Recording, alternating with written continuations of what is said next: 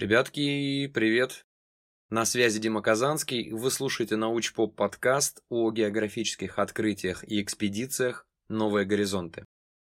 Здесь я говорю о смельчаках прошлого, которые посвятили свою жизнь борьбе с белыми пятнами, пятнами на глобусе, загадочные исчезновения, неожиданные открытия, навигационные epic fail ы, все то, что вы так любите в историях о далеких путешествиях. Погнали!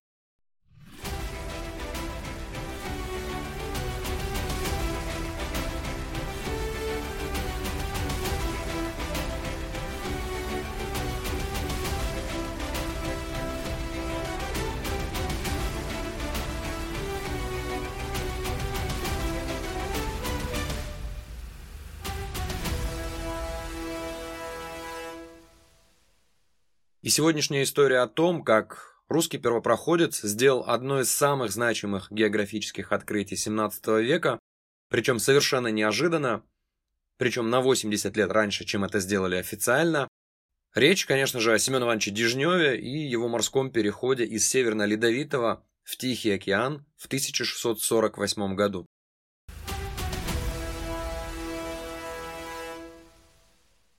Традиционно, прежде чем рассматривать события самой экспедиции, для большего понимания необходимо разобраться с историческим контекстом, который складывался в то время.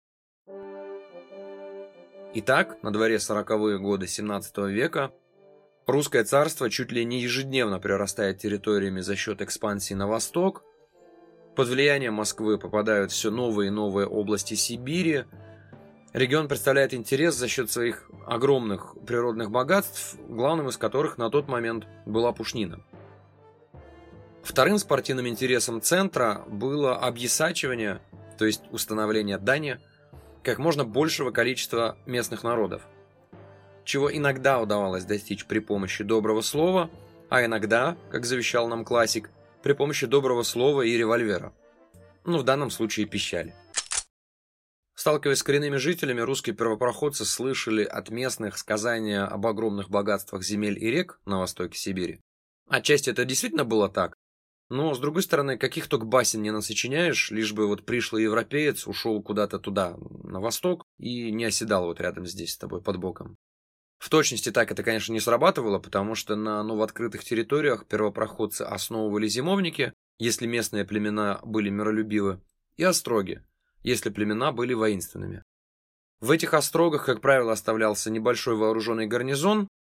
Далее сюда подтягивались уже, скажем так, гражданские лица, типа чиновники, духовенство, купцы и прочие поселенцы.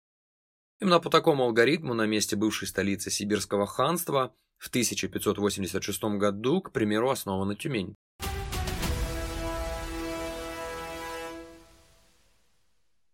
О ранних годах жизни Дежнева известно крайне немного. Мы и год рождения толком-то не знаем наверняка. Предполагается, что это 1605. Долгое время считалось, что Семен Иванович родился в Великом Устюге, ныне Вологодской области. Однако по самым современным данным удалось установить, что местом его рождения стала деревня Есиповская, ныне Архангельской области. А вообще очень примечательно, что именно выходцами из русского севера был задан тренд по активному освоению территории Сибири. Одним из таких северян, в общем-то, и был Семен Дежнев. Непонятно, когда он попал в Сибирь. Известно, что не ранее, чем в 1635 году он служил в качестве рядового казака сперва в Тобольске, потом в Енисейске, а в 1638 году с отрядом первопроходца Петра Бекетова отправился в Якутский острог. Там он выполняет разного рода задачи, от сбора ясака до примирения местных племен, как э, это, к примеру, произошло в 1640 году, когда он примирил два противоборствующих якутских рода. Вообще, про Дежнева можно сказать, что проблему он стремился решать сначала дипломатическим путем. Так, во время одного из походов на неосвоенные восточные территории, на реке Алазее Дежнев наткнулся на отряд еще одного землепроходца, Дмитрия Михайлова, также известного как Ерил Лазарян, и тут, казалось бы, складываются идеальные условия для конфликта за ресурс, но Дежнев каким-то образом уговаривает Зыряна объединить отряды под его дежневским руководством. Это было не просто смело, это было дец как смело. Тут, знаете, вообще важно понимать, что в то время в бассейнах Индигирки, Яны, Вилюя и многих других рек основали десятки отрядов русских землепроходцев, И все они тоже, естественно, хотели кушать и выполнить план по подписке на ИСАК, поэтому конфликты между отрядами даже самих русских не были такой уж прям редкостью. В 1643 году в составе отряда Михаила Стадухина Дежнев открывает реку Колыму, где немедленно ставится зимовник, а в дальнейшем укрепленный острог. Двумя годами позднее, в 1645 году, Стадухин и Зырян отправляются в Якутск, чтобы сдать Ясак, а Дежнев и еще 13 человек остаются в Остроге. Заприметив, что народу в Остроге стало поменьше, на него нападают более 500 разгневанных юкагирских мужчин, но гарнизон каким-то чудом отбивается. Хотя Дежнев и получит достаточно серьезное ранение. Итак, долго ли, коротко ли, мы подходим, собственно, к событиям экспедиции. Вообще, если нужно было бы охарактеризовать экспедицию Дежнева тремя словами, то ее можно было бы назвать неожиданно и случайно. Ну, причем во всех смыслах. И первая случайность заключается в том, что мы вообще узнали о существовании первопроходца Дежнева и его подвиге. Я поясню. Вас никогда не смущал тот факт, что пролив между Азией и Америкой, который, как мы узнаем далее, открыл Дежнев, носит имя Беринга, мореплавателя, который прошел по этому же проливу только вот на 80 лет после Дежнева. А дело в том, что в момент прохода экспедиции Витуса Беринга и в момент выбора названия пролива Джеймсом Куком никто даже не догадывался о том, что существовал такой первопроходец, как Семен Дежнев. И, может быть, и до сих пор никто бы и не знал, если бы не академик Федор Иванович Миллер. Миллера вы можете знать по его жаркой дискуссии с Ломоносовым на предмет нормандской теории происхождения русского государства. Но это будет потом, позже. В 1736 году, уже после плавания Беринга, Миллер изучает документы Якутского воеводского архива и наталкивается на челобитные некоего Семёйки Иванова-Дежнева, из содержания которых становится понятно, что он, Дежнев, прошел через пролив между Азией и Америкой задолго до Беринга, еще 88 лет назад. Нельзя сказать, что весь академический мир Российской империи сразу и безоговорочно принял открытие Миллера, тем не менее, его основной научный оппонент Ломоносов ну, очень даже одобрительно отзывался о новых данных, которые удалось найти. Но вплоть до конца XIX века имя Семена Дежнева было известно ну, только очень узкому кругу специалистов. Как так, спросите вы? Как можно сделать одно из наиболее значимых географических открытий XVII века и при этом на 250 лет остаться в забвении? Об этом чуть ближе к концу выпуска. Сейчас же на дворе 1646 год, и первое морское плавание восточнее недавно открытой реки Колымы предпринимает помор из города Мезень Исай Игнатьев. В этом плавании он открывает Восточно-Сибирское море, а возвращается в устье Колымы с богатым уловом. Уловом взял воздушные кавычки. А Чукчи он привез рыбий зуб, в то время так называлась моржовая кость. На Руси эта кость ценилась довольно высоко, примерно так же, как и слоновая, и вот этой своей добычей Исай Игнатьев жестко раздраконивает аппетиты промысловиков. Нужно больше золота. И тут, смотрите, с одной стороны местные чукчи без остановки твердят о сказочно богатой реке Погача, которая лежит где-то на востоке от Колымы. С другой стороны, примерно оттуда же приезжает Игнатьев с кучей моржовой кости. Ну, как бы решение однозначно, надо брать. И в следующем, 1647 году, московскими купцами Усовыми снаряжается экспедиция на восток. От промышленных людей, то есть как бы от частного бизнеса, ее возглавляет приказчик Усовых Федот Алексеевич Попов, а вот Дежнев в этом походе будет выполнять функцию блюстителя интересов государства. Ну, чтобы у коммерсов не возникало соблазна там оптимизировать налоговую нагрузку, не доплатить в казну и так далее.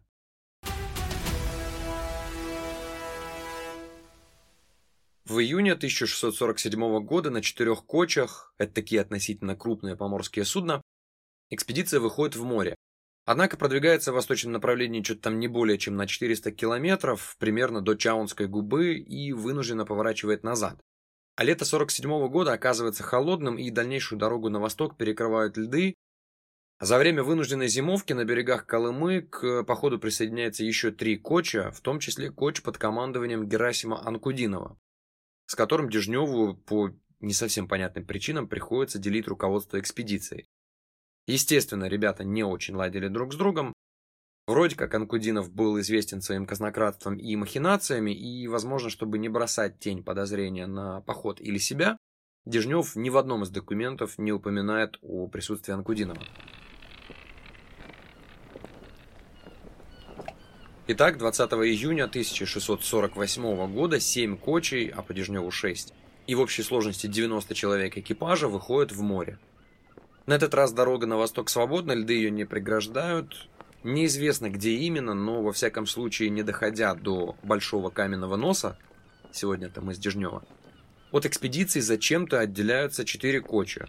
Куда направились судно и какова их дальнейшая судьба остается непонятным, у Чукчей ходили слухи, будто бы Кочи отнесло к берегам Аляски. В 1779 году старшина одного из островов Диамида рассказывал, что слышал от коренных жителей, мол, на реке Хейверне, это предположительно Юкон, живут какие-то неизвестные люди, похожие своим обличием, одеждой и обычаями на русских. Не будем голословно утверждать, что это потомки дежневцев, но факт остается фактом. Еще до входа в Берингов пролив группа первопроходцев уже не досчитывается четырех из семи суден. Остается три коча – Попова, Анкудинова и нашего главного героя.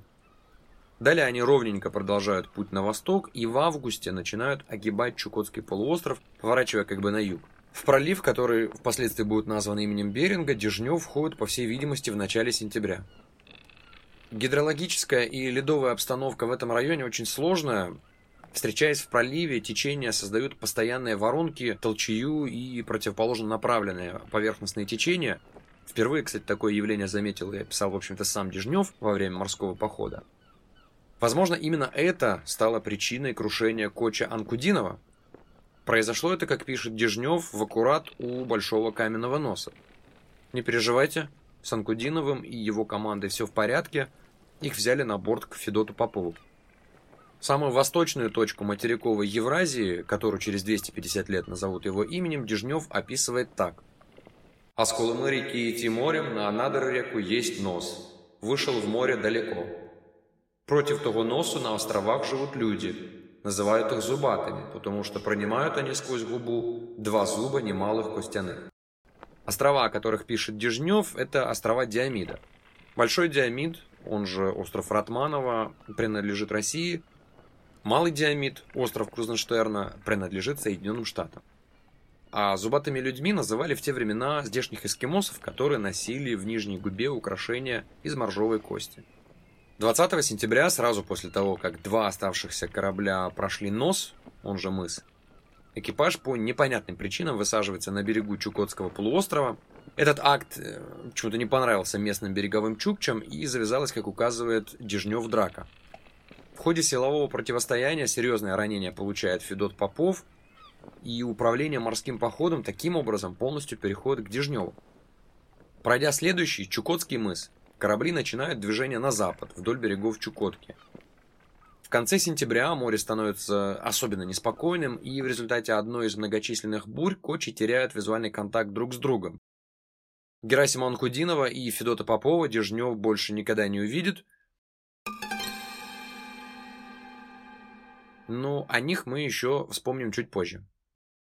По словам командующего экспедиции, от Большого Каменного Носа до реки Анадырь под парусами ходу не более трех дней. По причине плохой погоды в середине октября коч Дежнева становится совершенно неуправляемым и в конечном итоге судно выбрасывает на берег. А команда в составе 25 человек чудом остается в живых. Естественно, Дежнев не имеет ни малейшего представления о том, куда он выброшен.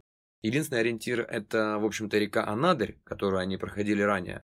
А значит, если идти на север, вдоль берега моря, то рано или поздно можно дойти до Анадыри. А там, возможно, есть люди. Ситуацию усугубляло то, что местность, по которой предстояло идти, была скалистой и не было никаких лесов, где первопроходцы ну уж точно нашли бы какое-то пропитание. А с другой стороны, у выживших практически не осталось рыболовных снастей, чтобы прокормиться с воды. Ну и надо понимать, что на дворе уже вторая половина октября так-то. На носу зима и уже полным ходом идет снег. Основываясь на описании природы и береговой линии, Миллер приходит к заключению, что коч Дежнев выбросила на берег Алюторского залива. И если так, то до Анадыри не менее 700 километров, и это только по прямой. Сколько? Отряд Дежнева проходит это расстояние ровно за 10 недель. За это время не было обнаружено ни единого признака хоть какой-нибудь цивилизации, ни людей, ни зимовий, ни стоянок, ничего. Вообще даже непонятно, чем все это время группа питалась. Та же картина ожидала горе путешественников и в низовьях, собственно, Анадыри. Тут Дежнев принимает решение отправить дюжину своих бойцов вверх по реке в надежде на то, что будет найдено зимовье каких-нибудь коренных жителей. Те ходили 20 дней, ничего не найдя, развернулись обратно. Не дойдя 8 дней до места стоянки Дежнева, обессиленный отряд начал, цитата, «копать яму в снегу». Ну, то есть как бы сам уже делал все, чтобы ускорить свою смерть от холода и голода. В итоге из 12 человек назад вернулось только трое. Кое-как перезимовали. Летом 1649 года сооружают э, лодки из выкинутого на берег леса и, пройдя порядка 500 километров вверх по Анадыре, э, наткнулись на зимнюю стоянку восточных юкагиров, так называемых анаульских людей. Анаульцы как-то не особенно с большим воодушевлением приняли предложение Дежнева присягнуть белому царю и, соответственно, внести ясак, Поэтому завязалась потасовка, юкагиры были разбиты, но предводитель казаков тоже был довольно серьезно ранен. Где-то на этом же месте Дежневым основывается Анадырский зимовник, а затем Острог, который просуществует до конца XVIII века. Общей сложности на Анадыре Дежнев проведет порядка 13 лет с 1649 по 1662. Все это время его гарнизоном проводилась работа по добыче моржовой кости, сбору ясака с местных, описание и составление карт бассейна реки. В 1653 году Семен Иванович решил наконец-то отправить собранные ресурсы в Якутск, а затем в Москву. Сделать он это планировал морем и, конечно, тем же путем, которым и сам добрался до Анадыри, то есть через Большой Каменный Нос. Однако в последний момент, видимо, помня, что море в регионе все-таки неспокойное, он отказывается от отправки скарба по воде Вместо этого он оформляет отправочку по относительно безопасному сухопутному пути из э, Колымы до Анадыря. Этот путь буквально в прошлом году был открыт э, коллегами по цеху Михаилом Стадухиным и Семеном Моторой. В 1659 году Дежнев передает управление Острогом Курбату Иванову, а тремя годами позднее отправляется в Якутск. В конце июля 1662 года из Якутска наш герой отправляется в Москву с целью передачи в казну добытой моржовой кости. Кое в общей сложности удалось нафармить аж 289 пудов, ну почти 5 тонн. В денежном выражении это составляло 17 340 тогдашних серебряных рублей. Сумма нереально огромная. Из них 500 рублей было оплачено самому Дежневу, что сразу же сделало его довольно богатым, состоятельным мужчиной, в то время лошадь стоила порядка 4-5 рублей. Соответственно, на данную выплату он мог позволить себе там больше, чем 100 лошадей. Кроме того, раз уж он находится в Москве, Дежнев решает заодно написать челобитную царю Алексею Михайловичу с просьбой заплатить ему за годы службы, когда жалование не выплачивалось. А не выплачивалось оно, ребят, за 19 лет. Царь, конечно, закрывает задолженность, и Дежнев таким образом поднимает еще 129 рублей, Кроме того, по распоряжению главы государства Дежнев назначается на должность якутского атамана. Короче, и денег поднял, и повышение получил. Мне кажется, довольно продуктивно сгонял Москву. В дальнейшем Дежнев продолжил государственную службу, собирая ясак на реках Вилюй, Яна и Оленек. В 1670 году он снова отправляется в Москву с собранной государевой казной, а в начале 1673 года, находясь еще в столице, Дежнев умирает в возрасте 68 лет. Но это если допустить, что год его рождения 1605. Напомню, точных данных о годе рождения до сих пор нет. В интернете можно обнаружить, что Семен Иванович якобы был похоронен на кладбище Донского монастыря в Москве, но, честно, вот ни в одном источнике, который я использовал при подготовке к выпуску, я что-то не встречал такой информации. Это, конечно, не значит, что это не могло быть так, но пока что место захоронения первопроходца оставим с пометкой «нуждается в уточнении». Еще два вопроса нам с вами нужно обсудить, чтобы раскрыть тему полностью. Что случилось с Кочем Анкудинова и Попова после того, как Дежнев утратил с ними визуальный контакт? И почему открытие Дежнева осталось незамеченным и вплоть до конца XIX века находилось в тени достижений Витуса Беринга? Начнем с первого. В 1654 году, спустя 6 лет после той самой бури, которая разлучила корабли Дежнева и Попова, наш герой предпринимает поход на коряков. Коряки – это один из коренных народов, проживающих на полуострове Камчатка. Так вот, во время одной из стычек из корякского плена Дежнев освобождает жену Федота Попова, которая сопровождала своего мужа в походе 48 -го года. Та рассказала, что после того, как Кочи разошлись, они пристали к неизвестному берегу, где некоторое время и проживали. Там Анкудинов и ее муж Попов умерли от цинги, а остальные участники экспедиции, изрядно пострадавшие от стычек с коряками, цитата, побежали в лодках с одной душой неведомо куда. С одной душой это, ну, типа с пустыми руками, без припасов. Есть серьезные основания полагать, что участники группы Федота Попова были первыми европейцами, которые ступили на Камчатский полуостров. Причем произошло это, получается, за 50 лет до того, как это сделал первооткрыватель Камчатки Владимир Атласов, называемый в истории России Камчатским Ермаком. К моменту прибытия Атласова на полуостров Камчадала еще хранили память о людях Попова и Анкудинова, которых считали первое время богами, Корякам верилось, что человеческая рука не может причинить вреда этим пришельцам, однако к развенчанию заблуждения приложили руку, собственно, сами поповцы. Как-то раз они передрались, и коряки увидели, что у этих так называемых богов тоже течет кровь. С тех пор на русских они стали смотреть как на простых смертных, перестали их уважать и бояться. Ну а в конечном счете перебили их большую часть, когда те собирались возвратиться на Колыму. Получается, что Федот Попов не только на 80 лет раньше прошел по Беринговому проливу, но и на 50 лет раньше Атласова оказался на Камчатке, хоть и неумышленно. Второй вопрос, который невозможно себе не задать, почему одно из великих географических открытий, открытие пролива между Азией и Северной Америкой таковым является, произошло так как-то обыденно и долгое время вообще оставалось незамеченным, причем даже для самого Дежнева. Дело в том, что русское государство середины 17 века вопросам науки отводило ну, довольно скромное место в рейтинге первостепенных интересов. Для страны, которая не так давно пережила смуту и военную интервенцию западных партнеров, на первом месте стояли все-таки вопросы выживаемости и расширения ресурсной базы. Я не хочу сказать, что науки не было как таковой, она, конечно, была. Но на государственном уровне отношение к ней все-таки было несколько иным, чем во времена Петра или позднее. Поэтому, когда группа Дежнева выходила из устья Колымы на восток, вперед ее двигала не столько и не сколько жажда научного прорыва там или географического открытия, сколько необходимость освоения новых территорий с богатыми залежами природных ресурсов. Именно поэтому никто в то время и не обратил особого внимания на все эти проливы, заливы, мысы и так далее. Никто вплоть до 1736 года, пока копаясь в якутском архиве, Герард Миллер не обнаружил письма Дежнева. На протяжении следующих 150 лет дискуссии вокруг открытия то утихали, то разгорались с новой силой.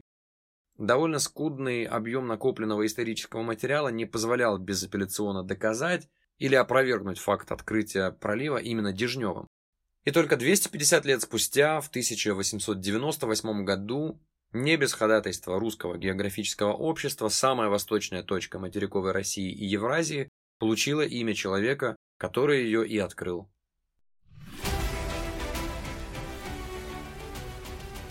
Ребят, искренне благодарны за то, что дослушали до конца. Если выпуск понравился, то свою поддержку вы можете выразить несколькими несложными способами. К примеру, поставить оценку и написать отзыв в приложении, где вы слушаете этот подкаст – либо поделиться выпуском со знакомыми, для которых он может быть интересен. Ну, либо подписаться на наш телеграм-канал, ссылка на который будет в описании. Там, кстати, вы сможете первыми узнавать об анонсах новых выпусков, получать дополнительные исторические special ы и бэкстейджи, проходить тематические квизы и многое другое. Не запрещается делать все вышеперечисленное, при этом любая ваша поддержка вдохновит нас продолжать и делать все более годный контент. Ну а на сегодня все. До новых горизонтов.